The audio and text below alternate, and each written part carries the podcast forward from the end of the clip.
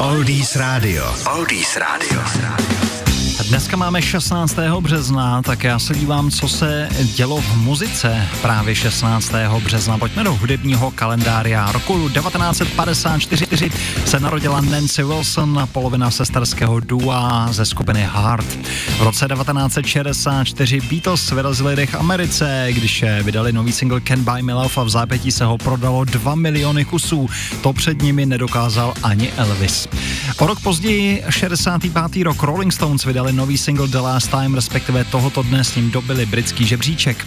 V roce 1970 bohužel zemřela zpěvačka Tammy Terrell. O pět let později zase bluesman T-Bone Walker. V roce 79 nabídl Paul McCartney televizní dokument Wings Over the World, eh, de facto záznam koncertu skupiny Wings.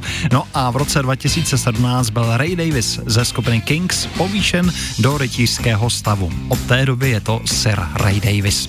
Tak to je v malé kostce 16. březen v hudebním kalendáriu. Oldies Radio a Lukáš Berný. Oldies Radio. Oldies Radio.